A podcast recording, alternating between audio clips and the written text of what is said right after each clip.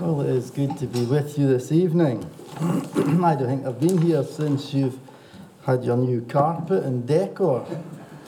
When did you get that? Is that Recently. recently? Thank you, Archie, for that accurate approximation. And it's quite relevant, I suppose. We'll be speaking about the decor and the internals of the tabernacle a bit tonight as well. And uh, we're looking at Exodus 39, new lecturing and everything as well. So it's good. Inverurie could have done your old one. I don't know if you still got it, no? Is it? Oh, well, maybe. Well, maybe you put a bid in for that if it appears on eBay. So in Exodus 39, now we're looking at Exodus, and Exodus is made up of two Greek words, ex and hodos, and it means the way out. Hodos means the way, and ex means out, of course. And we see wonderful pictures of how the people came out of bondage and out of the, the regime of the Pharaoh in which they were slaves. And of course, that pictures us coming out of the world and out of the, the bondage of Satan. It might have been good have another title over this book, and that would be Eisodus. And Ace means to or into, because in this book we also find the way to God or into the presence of God. So you could have those two titles. That's a little bit of Greek for you as well Exodus and Eisodus, which means the way in. And when we come to the tabernacle and consider it, it's the way to God, the approach to God. And I have to thank you for giving me this passage because, in addition to having something to say in Exodus 39, I've come up with a, a, a gospel message for our family service in Inverurie, actually, as well. So I've got that benefit as well. There's so much typology and pictures, vivid illustrations in this book and in the tabernacle that shows God illustrating leaving the world, leaving the bondage of Satan, and coming into his presence and ultimately to heaven. And of course, it's all through the person of Jesus Christ, who is pictured in so many of these things in the tabernacle. Now, you may be thinking, a lot of the things in 39, if you've bothered to read it, have already been covered in Exodus. And I don't want to cover ground that's already been covered, you'll be glad to hear. And my wife has also told me that we've got to be home early tonight, so that's a bonus for you all that she's on the case there as well. But what I want to do is pick out some lessons because Exodus 39, of course, about the ephod and the garments of the priest is mentioned in Exodus 28, and I'll presume that you've done that and learned some wonderful lessons. I will cover one or two things, but I want to see how this applies to us because as Christians, we've come out of the world, the way out through Jesus Christ, and we've come into the presence of God, into his family, the way in. And, and how the, the, the whole thing is set up, the tabernacle was set up, and what was done here is a great illustration and, and, and picture for us. Because we will see everybody in the community of Israel was involved. And every one of us in the church of God is involved in his work as well. And we can draw these parallels and apply them to our lives and our situation. I think it's beneficial to read the whole passage. It's a lengthy reading, but I think it's good and it'll give us this picture. The, the first 30 verses uh, are about the priestly garments. I may miss out some of the bits about the tabernacle because I've less to, less to say about that, and I think you'll have covered that. But the priestly garments, first of all, 30 verses on the high priest's garments. And then the, the remainder, the smaller section, on the tabernacle. And in Exodus 28, the command is given to do them to make them and, and, and all these things for the priest and, and, of course, for the tabernacle. In Exodus 39, it's a record that it was done. So we have the command in 28 and we have the response uh, of the people to the command, and they did it. It was done just as the Lord commanded. And I think that's important. That's a great lesson for us. The plan is given in 28 the, the work is examined in Exodus 39 by Moses. It's completed just exactly as God has commanded. And we'll see that comes up many times. No shortcuts, no altering of the plan, no think, thinking of a better way to do things. It was what God had commanded, and that's what they did. And there's a great lesson for us. We need to follow God's plan exactly, so we must know our Bibles. We must obey our Bibles. And just as the work of the tabernacle was examined by Moses, that's a key verse right at the end, actually, so our work will be examined one day. The job is finished in chapter 39, and everybody had a role to play. And I think that's a great lesson for us. It says in Exodus 25 each Israelite was asked to contribute. The list in Exodus 25 1 to 7 had a wide variety of things, some more expensive than others, but all vital. We can't all do the same thing. We can't all give as much or do as much as others, but everyone gave something. And we need to make sure that we are giving something. It's like the wedding list you get on, on John Lewis or Amazon or whatever your wedding list is. And you know, there's some things in the wedding list less expensive than others. That's the one I'm looking at, and, and my wife's looking at the ones that are more expensive. And, and we've got the opportunity, everyone, to give something according to our means. And not everybody can afford expensive gifts, but everybody can give something. And that's one of the great lessons that we have in this passage. It also said that God equips us for the work to do. You know, some of us may think, well, there's not a lot I can do in the meeting. You know, in a prayer meeting, somebody was praying for a young lad that's trying to share the gospel with people in his dire situation. It says in Exodus 36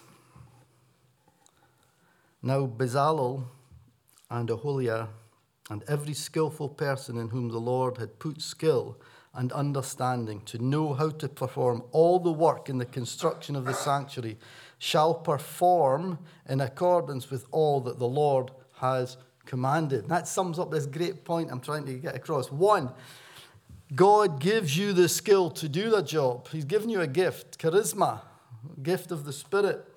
And He has given us, each one of us, something to do. He's equipped us for the job. He equipped these two men to do this job. And He says, You do it in accordance with what the Lord has commanded. So the gift that the Holy Spirit has given you is used to obey the scriptures as commanded by the Lord. So let's read this chapter together. And as I say, I might uh, miss out some of the, the section on the the tabernacle if my voice is getting dry. Moreover, from the blue and purple and scarlet material, they made finely woven garments for ministering in the holy place, as well as the holy garments which were for Aaron, just as the Lord had commanded Moses. Count how many times that's said, by the way. He made the ephod of gold and of blue and purple and scarlet material and fine twisted linen. Then they hammered out gold sheets and cut them into threads to be woven in with the blue and the purple and the scarlet and the fine linen, the work of a skillful workman. They made attaching shoulder pieces for the ephod. It was attached at its two upper ends. The skillfully woven band which was on it was like its workmanship of the same material of gold and of blue and of purple and scarlet material, and fine twisted linen, just as the Lord had commanded Moses. They made the onyx stones set in fine gold, I beg your pardon, in gold filigree settings. They were engraved like the engravings of a signet or a seal, according to the names of the sons of Israel. And he placed them on the shoulder pieces of the ephod as memorial stones for the sons of Israel just as the Lord had commanded Moses. He made the breastplate, the work of a skillful workman, like the workmanship of the ephod, of gold and of blue and purple and scarlet material and fine twisted linen. It was square. They made the breastplate folded double, a span long and a span wide when folded double. And they mounted four rows of stones on it. The first row was a, a row of ruby, topaz, and emerald. The second row is a turquoise, a sapphire, and a diamond. In the third row jacinth and agate and amethyst, and the fourth row a beryl, an onyx, and a jasper. They were set in gold filigree settings when they were mounted. The stones were corresponding to the names of the sons of Israel. They were 12, corresponding to their names, engraved with the engravings of a signet, each with its name for the 12 tribes. They made on the breastplate chains of cords of twisted cordage work in pure gold. They made two gold filigree settings and two gold rings and put the two rings on the two ends of the breastplate.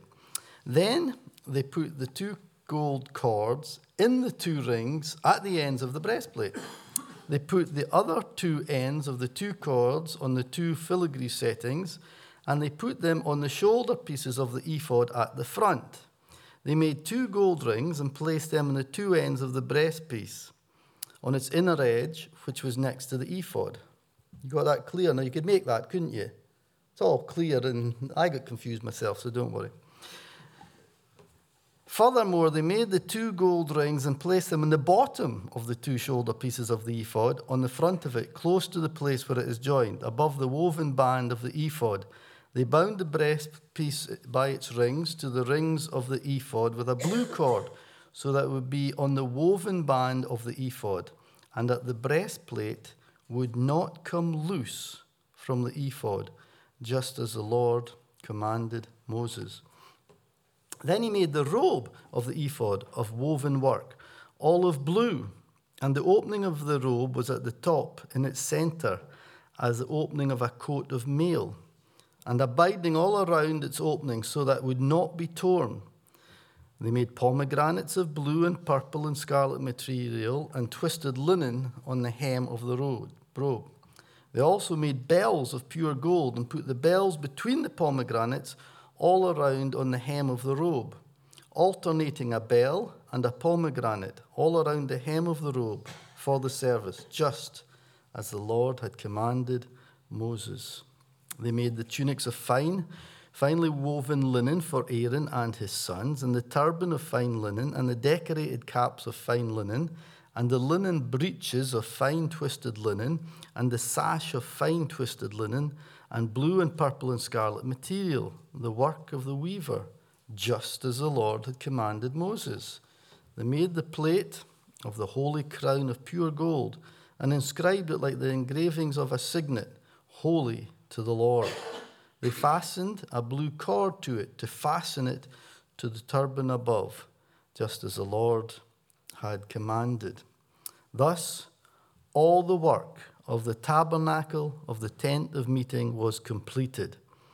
And the sons of Israel did according to all that the Lord had commanded Moses. So they did it.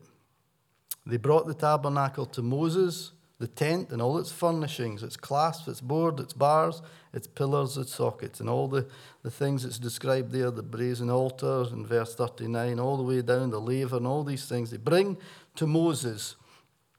And in verse 42, we'll jump down to that now. So the sons of Israel did all the work according to all that the Lord had commanded Moses. And Moses examined all the work, and behold, they had done it just as the Lord had commanded. This they had done. So Moses blessed them. And the Lord will add a, a, a blessing to the reading of this passage. Now, it's very detailed, isn't it? And, and I tried to figure out if I could make this ephod, and I got a bit lost in all of it.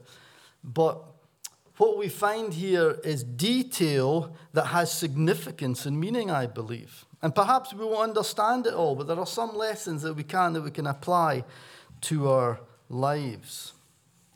And if everything has a meaning and a significance, we want to see what God wants to say to us through these things. Why is there 30 verses on the garments of the, the high priest and a relatively small section, which I even missed out some of, I just summarized at the end on the whole tabernacle? I mean, the garments for the priest was a comparatively small thing compared to the intricate design and making of the tabernacle. Well, I take it that the, the ephod and uh, the, the garments of the priests picture the person of Christ, the ephod in particular, and I'll explain why I believe that. So the priest and his garments represent the person of Christ. The tabernacle, if you will, pictures the aspects of his character and his work. And we see that in the furniture of the tabernacle. So we see in the ephod the, the person of Christ, and it illustrates something of his person and his glory. It says in Exodus 28 the ephod was a thing of beauty and glory, a beautiful thing to behold, a wonderful piece of workmanship. And they had the, most skillful of people working on these things, and they did it right. I, I go often with a, a walk with my brother, and we speak about the different things, and we were speaking about how um, when you're doing a job, you should do it right. And, and, and Dave, when he's doing a job, will say, ah, nobody will see it. Nobody will see it. And I says, ah, but remember, was it not Leonardo, da Vinci when he was doing some of the work? He, he made the angels' heads as beautiful as their faces. And, and, and somebody says, Why did you do that? Nobody's going to see it. He says, Ah, but God will see it. God will see it. And, and when they're working in the tabernacle and in these priestly garments, this was the best they could possibly do. There's no shortcuts. Now, surely there's a lesson for us here. When we do the work of God, when we're doing something for God, it's our best.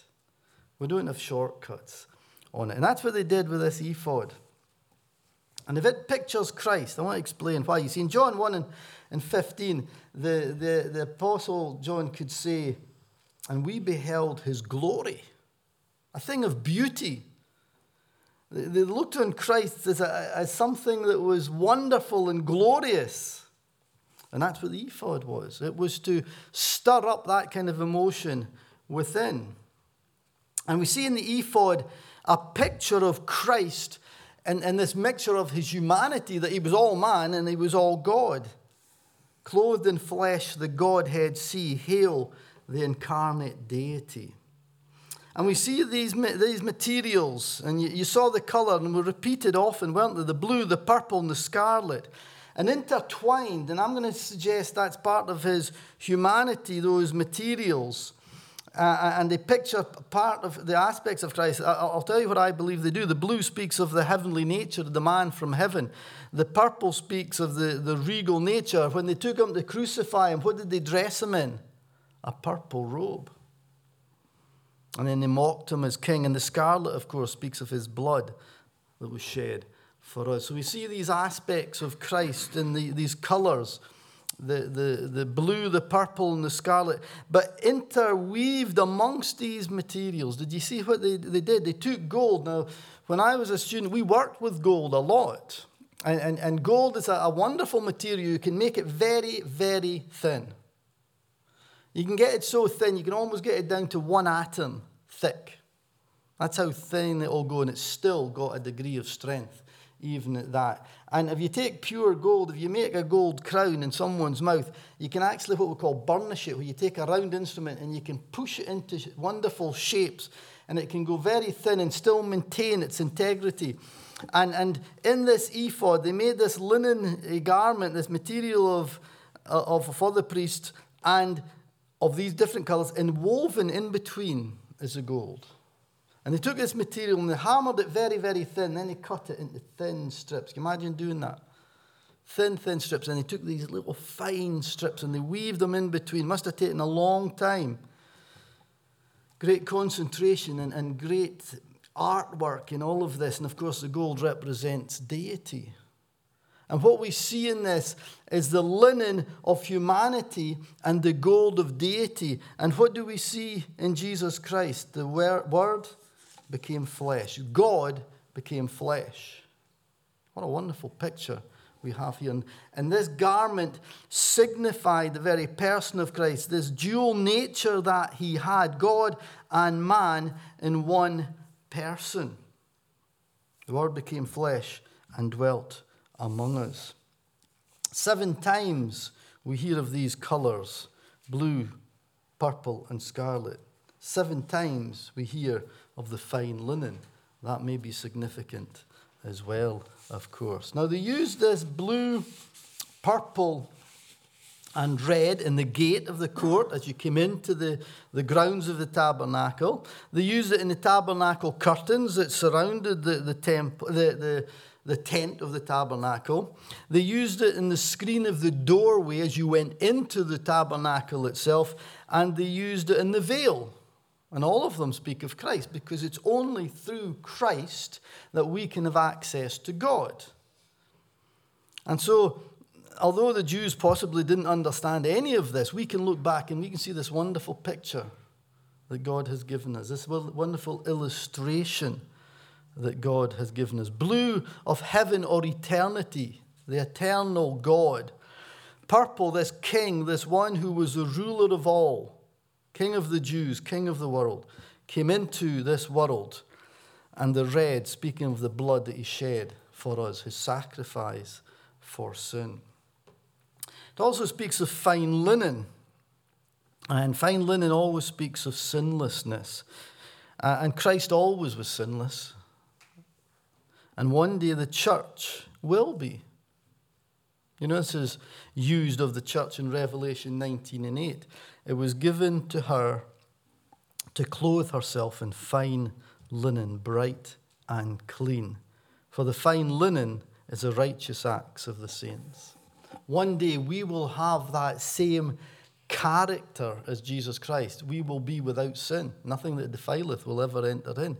And we will be like Christ. We will have that fine linen. And what is pictured here in the fine linen of Jesus Christ and his sinlessness that he always had, one day we will have. Now, we don't have that just now, do we? You think of the Feast of Pentecost, another uh, typical. Um, picture for us to understand. There was leaven in the two loaves, picturing the sin that is still in the church, made up of Jew and Gentile. Two loaves, Jew and Gentile, and there was leaven in them. The only wave offering that had leaven, the only feast that had leaven in it at all. Why is that? Because it pictured the church, not Christ. That leaven will be done away with one day. We struggle with that, don't we? The sin in our lives and, and we have to deal with sin. Says in verse 4 there were two pieces attached front and back, and that again may picture his dual nature of Christ, fully God and fully human. It says in verse 5 that things, and you, you, you have read this several times, skillfully, this word skillfully. This is the, the word, the root word of this means to do something thoughtfully. The item the job was carefully thought through, it was carefully planned. Much consideration had been put into the fabrication of these garments. How were, how were they going to do it? And, and, and God had equipped these men to do it, obviously, but He still uses them. He gives them the blueprint, and they follow the blueprint. Print. What a wonderful picture for us. We've got the blueprint, we need to follow it. And we strive to do that. And sometimes it's not clear, I understand that. And sometimes we make mistakes in that. But as best we can, we go by the Word of God. We do something because the Word of God says something. We don't do something because the Word of God says don't do that. And, and we can apply the same careful planning and execution for the work that we do for the Lord. You know, when I'm faced with a, a spiritual dilemma or any decision of any kind, I, I always like to take time to think about it. I think about it through. I will never, sometimes, if, if you send me a text and I don't reply, don't worry. It's not me being rude. I'm thinking about my reply, especially if it's of significance. And I've had a few of those recently. And, and I don't like to reply right away. I like to sleep on something, to think about it. What am I going to say? And that's the word here this skillful job that's been done. So you're doing something for the Lord, whatever it is. You do it with thought and careful planning. Then he comes to these onyx stones. And on these stones are names of the, the names of the, the, the tribes of Israel, the 12 tribes of Israel. And it says it's a, a signet to them, it's a, a seal. And engraved on it, just like a, a signet ring that has a signature kind of engraved on it, so these stones, on them were the, the names of the 12 tribes of Israel. And they would have been somewhere here, I suppose. And, and they were put into gold, set into gold. And my younger son said, You know what that means? I says, I, Well, you tell me. And uh, he says, That's because the, the strength of the high priest to carry the people. And he says the 12 stones are on the breastplate because that's close to his heart. So we've got the affection of Christ for the people. And he says they've got the strength to carry the people. And I think that's a nice picture, isn't it? That's what God has for us. He has an affection for us, and we'll look at breastplate. Close to God's heart, and on his shoulders, because there he can carry, because he has the strength to do it. So that brings us on to the, the breastplate, verses 8 to 21. And this is a remarkable, it's of a skillful workman again. The breastplate was close to the heart of the high priest. And he had this breastplate on his chest, close to his heart, the place of affection. He had ephod over his shoulders, this place of strength. And then it says something very interesting in verse 21. And don't worry if I jump back up and down in verses here. And it gives this elaborate detail, and part of the where you get a bit confused is where all these rings go and, and who's what's attached to what in each part of the ephod to the breastplate. But in summary, basically, what they did, they had rings on the breastplate, they had rings on the ephod, and they joined those with cords and with gold chains and it says there in verse 21 they bound the breastplate by its rings to the rings of the ephod by a blue cord, so that it would be on the woven band of the ephod, that the breastplate would not come loose from the ephod. And, and if the ephod speaks of Christ and the breastplate speaks of Israel and the tribes of Israel, what he's saying here is there is this closeness that can never come apart, they will not come loose. This is security. This is permanence of relationship between Christ and Israel. Israel will not be forgotten. I think that's important understand. And what's happening even in today's generation is significant. Israel is hated. The people of Israel are hated across the world. But God has a special place. Jesus Christ is that high priest, and he has the breastplate of Israel, and he will have that permanent relationship there. And I think that's important. God still has a plan for Israel. Israel is not forgotten. Isaiah 49 and 15 to 16 says this Can a woman forget her nursing child and not have, compassion on the son of her womb? Surely they may forget, yet I will not forget you. See, I have inscribed you, listen to this, on the palms of my hands. Your walls are continually before me. If they're inscribed in the palms of his hands, they can't be removed from that. The nation Israel, the people of Israel, are inscribed on the palms of his hands, and perhaps that even refers to the marks of the atonement that Jesus made on Calvary. Zechariah 13 says this It will come about in, the, in all the land, declares the Lord, that two parts in it will be cut off and perish but the third will be left in it. And I will bring the third part through the fire, refine them as silver is refined, and test them as gold is tested. They will call on my name, and I will answer them, and I will say, They are my people, and they will say, The Lord is my God. A future day, I believe, referring to the tribulation. And there will be a purging of the remnant. They will be taken out as the dross is taken out of, silver, as, as the dross is taken out of gold, is refined through the fire as it's melted and the dross comes on. I've, I've actually seen this. Sorry to harp on about my student days, I must be getting nostalgic.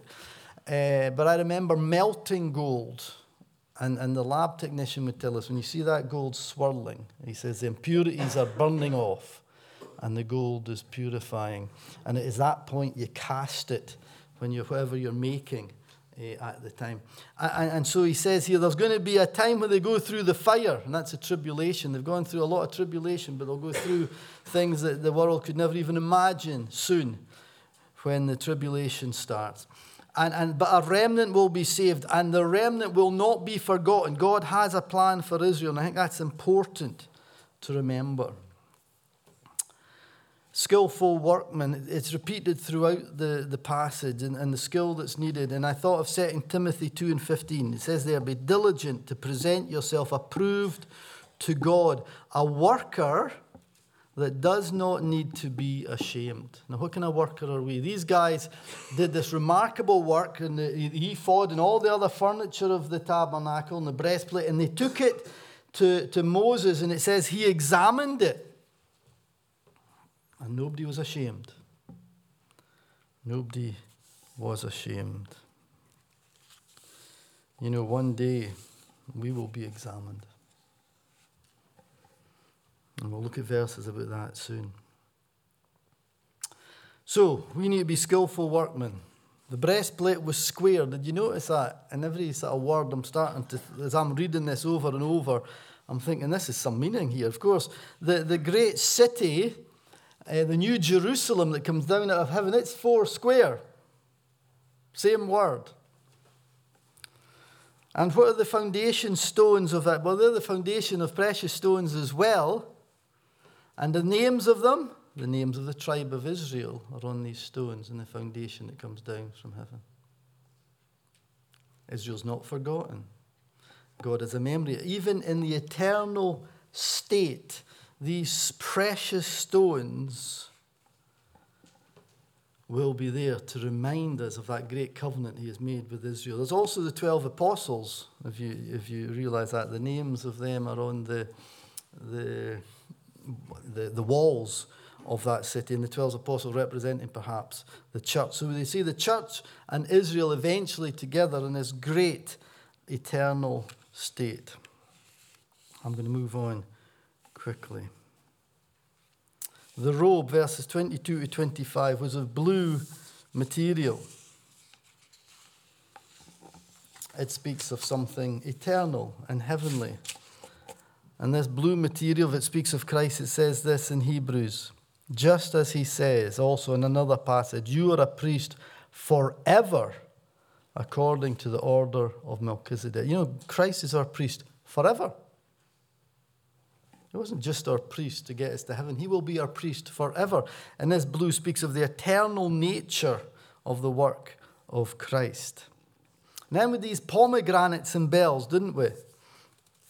Well, you look at pomegranates throughout the scripture, it, it, it, speaks of plenty. Remember, those were one of the, some of the things that they brought back, the spies brought back from the promised land to show the plenty of the land. You know what's interesting about a pomegranate?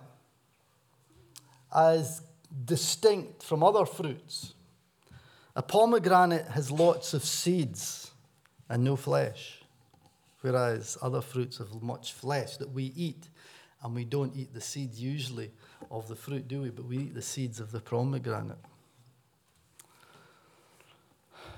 No flesh. You can stop me if I'm going too far if you think here. There's no reliance on the flesh, but on the seed, the seed of the woman, who is Jesus Christ our Lord. The bells the bells were there as the, as the priest walked about. And, and I know, you know, to a certain extent, it was to let them know that the priest hadn't died for going into the holy place. I understand that as well. But it, the other thing I thought about here, the sound of the priest walking about would let the people know that the high priest was still working even though he couldn't be seen. And our high priest today is still working, although we can't see him. He's still working for us. He's interceding in our behalf, the scripture says. Verses 27 to 31, I'm not going to look at them in any detail for the sake of time. Verses 32 to 34, it says there, all the things were finished. It's all completed in verse 32. And everyone had a role. There was teamwork. Everybody worked together. And, and I would urge you as assembly, you need to work together. 1 Corinthians 12, everyone has a role, everyone has a gift. You need to work together. Can you imagine if they fell out over making the ephod? And you've got to hammer out his bit of gold and cut it into fine, thin threads, and they're arguing about how it should be done and what should be done. As best we can, as we work for the Lord, it's teamwork and we work together. We don't fall out. We have unity, and that's a unity that we see in this section. And it worked. The people of Israel worked together. And it says there at the end, verse 42, that 43, Moses examined all the work. You know, 1 Corinthians 3 and 13 says this But each one's work will become clear, for the day will declare it, because it will be revealed by fire and the fire will test each one's work of what sort it is. 2 Corinthians 5 10, you know these verses well. For we must all appear before the judgment seat of Christ, that each one may receive the things done in the body according to what he has done, whether good or bad. And, so we see here a picture of the examination day that's going to come. The, the, the command was given in Exodus 28 for the ephod. Exodus 29, it's made just as the Lord had commanded. And, and, and, when we get to heaven, I wonder if our work will be just as the Lord commanded. Will we go by the Bible? Will we go by the scriptures and what we have done? It's repeated over and over again. I had down here eight times, but as I was reading it, I think I've counted more. See how important it is to go by the word of God. Obedience is the Christian life. That sums up the Christian life. Obedience, we obey. He is our master, He is our Lord. God has a clear plan for the tabernacle. It was followed, it is detailed. It is important that we follow God's instructions and that everyone is involved in that. Now, that's a, a lesson for us all that each person is pulling his weight in the assembly.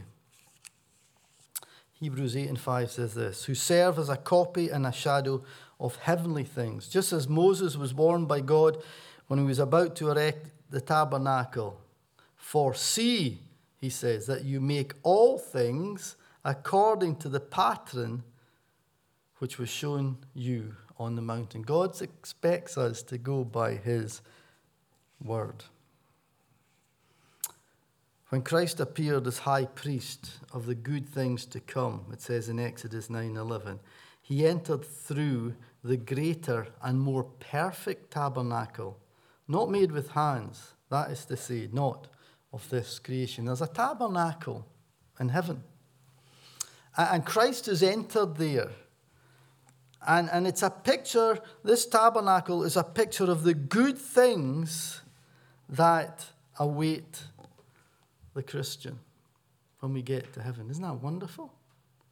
Another tabernacle, eternal in the heavens. And when we get there, we better read up in the tabernacle before we get there because it's going to be familiar.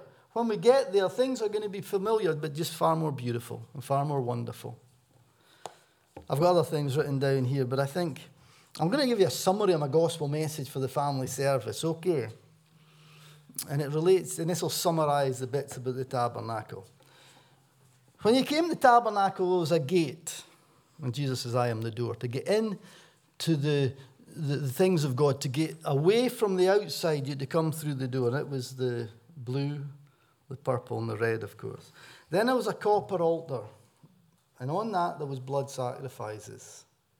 A picture of Christ's sacrifice on the cross. And you've got to go by the cross. And you can write others down and make out your own things and get New Testament verses for all of this. Then there was a laver. You've got to be washed. And the priests, it says in Exodus 36, I think it says, the priests had to take one bath to be ordained as priests. A complete washing, one bath. Now you're already thinking of John in the upper room ministry, aren't you? I hope you are. It says, those who've had a bath don't need to be washed again, Jesus says. You just need your feet washed. And every time the priest came in, he'd wash his feet. It's an exact parallel. I got excited. I'm not seeing a great deal of excitement yet, but maybe more as I come along. So that was the laver, the washing, the once for all washing and the continual washing of the feet. Then there was a door into fellowship with God. That's when you come into the holy place. And what's there? You've got the showbread and the lampstand. That's fellowship with God. That's breaking of bread. That's enjoying all the, the, the, scriptures, the light of scriptures. Jesus says, I am the light of the world, I am the bread. All these things are coming together, and we have this fellowship with God. And then there's this veil, and I, I, see that as, as, as we leave this earthly scene. And where do we go? We go into the holiest of holies, the eternal place. And what's it full of? What do you go in? What do you see when you go in there? Gold. And what is heaven? What, when you get to heaven, what are you going to see? Uh, the, the, the Apostle John says it's all gold, eternal and divine. This wonderful place. And so we see in the tabernacle, if you can't use that for a gospel message, then I don't know what you can. It's an exact description of where we go in our Christian pathway until we get to heaven. And that veil was rent. And Jesus Christ has allowed us to go to heaven. So let's thank Him now in prayer for what He has done.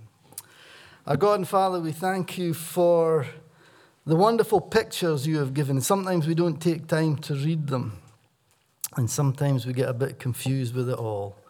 But one day we'll understand. And we pray that you'd help our feeble minds just to understand a little bit more about the wonderful person of Jesus Christ, his heavenly nature, his regal nature, and the wonderful sacrifice he made for us, that red blood that was shed on Calvary. And we thank you that the gold was intertwined in that ephod, showing that here we have God and man, the divine and humanity met together, inseparable for eternity. And we thank you for the person of Jesus Christ who has given us the way back to God into the holiest of holies. We thank you for Jesus Christ, our Lord, who gave his life. And may we live for him. We think of this section where all the people work together and they were given the skill, the, the ability to do things. And we've all been given gifts and abilities, and we pray that we'd use them for your work. And may we do it as skillful workmen, not with any shortcuts, but doing the best we possibly can. Forgive us when we let you down, and help us this week to live for you uh, and give it all to Jesus Christ our Lord, who has made all these things possible. And it is even through his name that we pray now. Amen.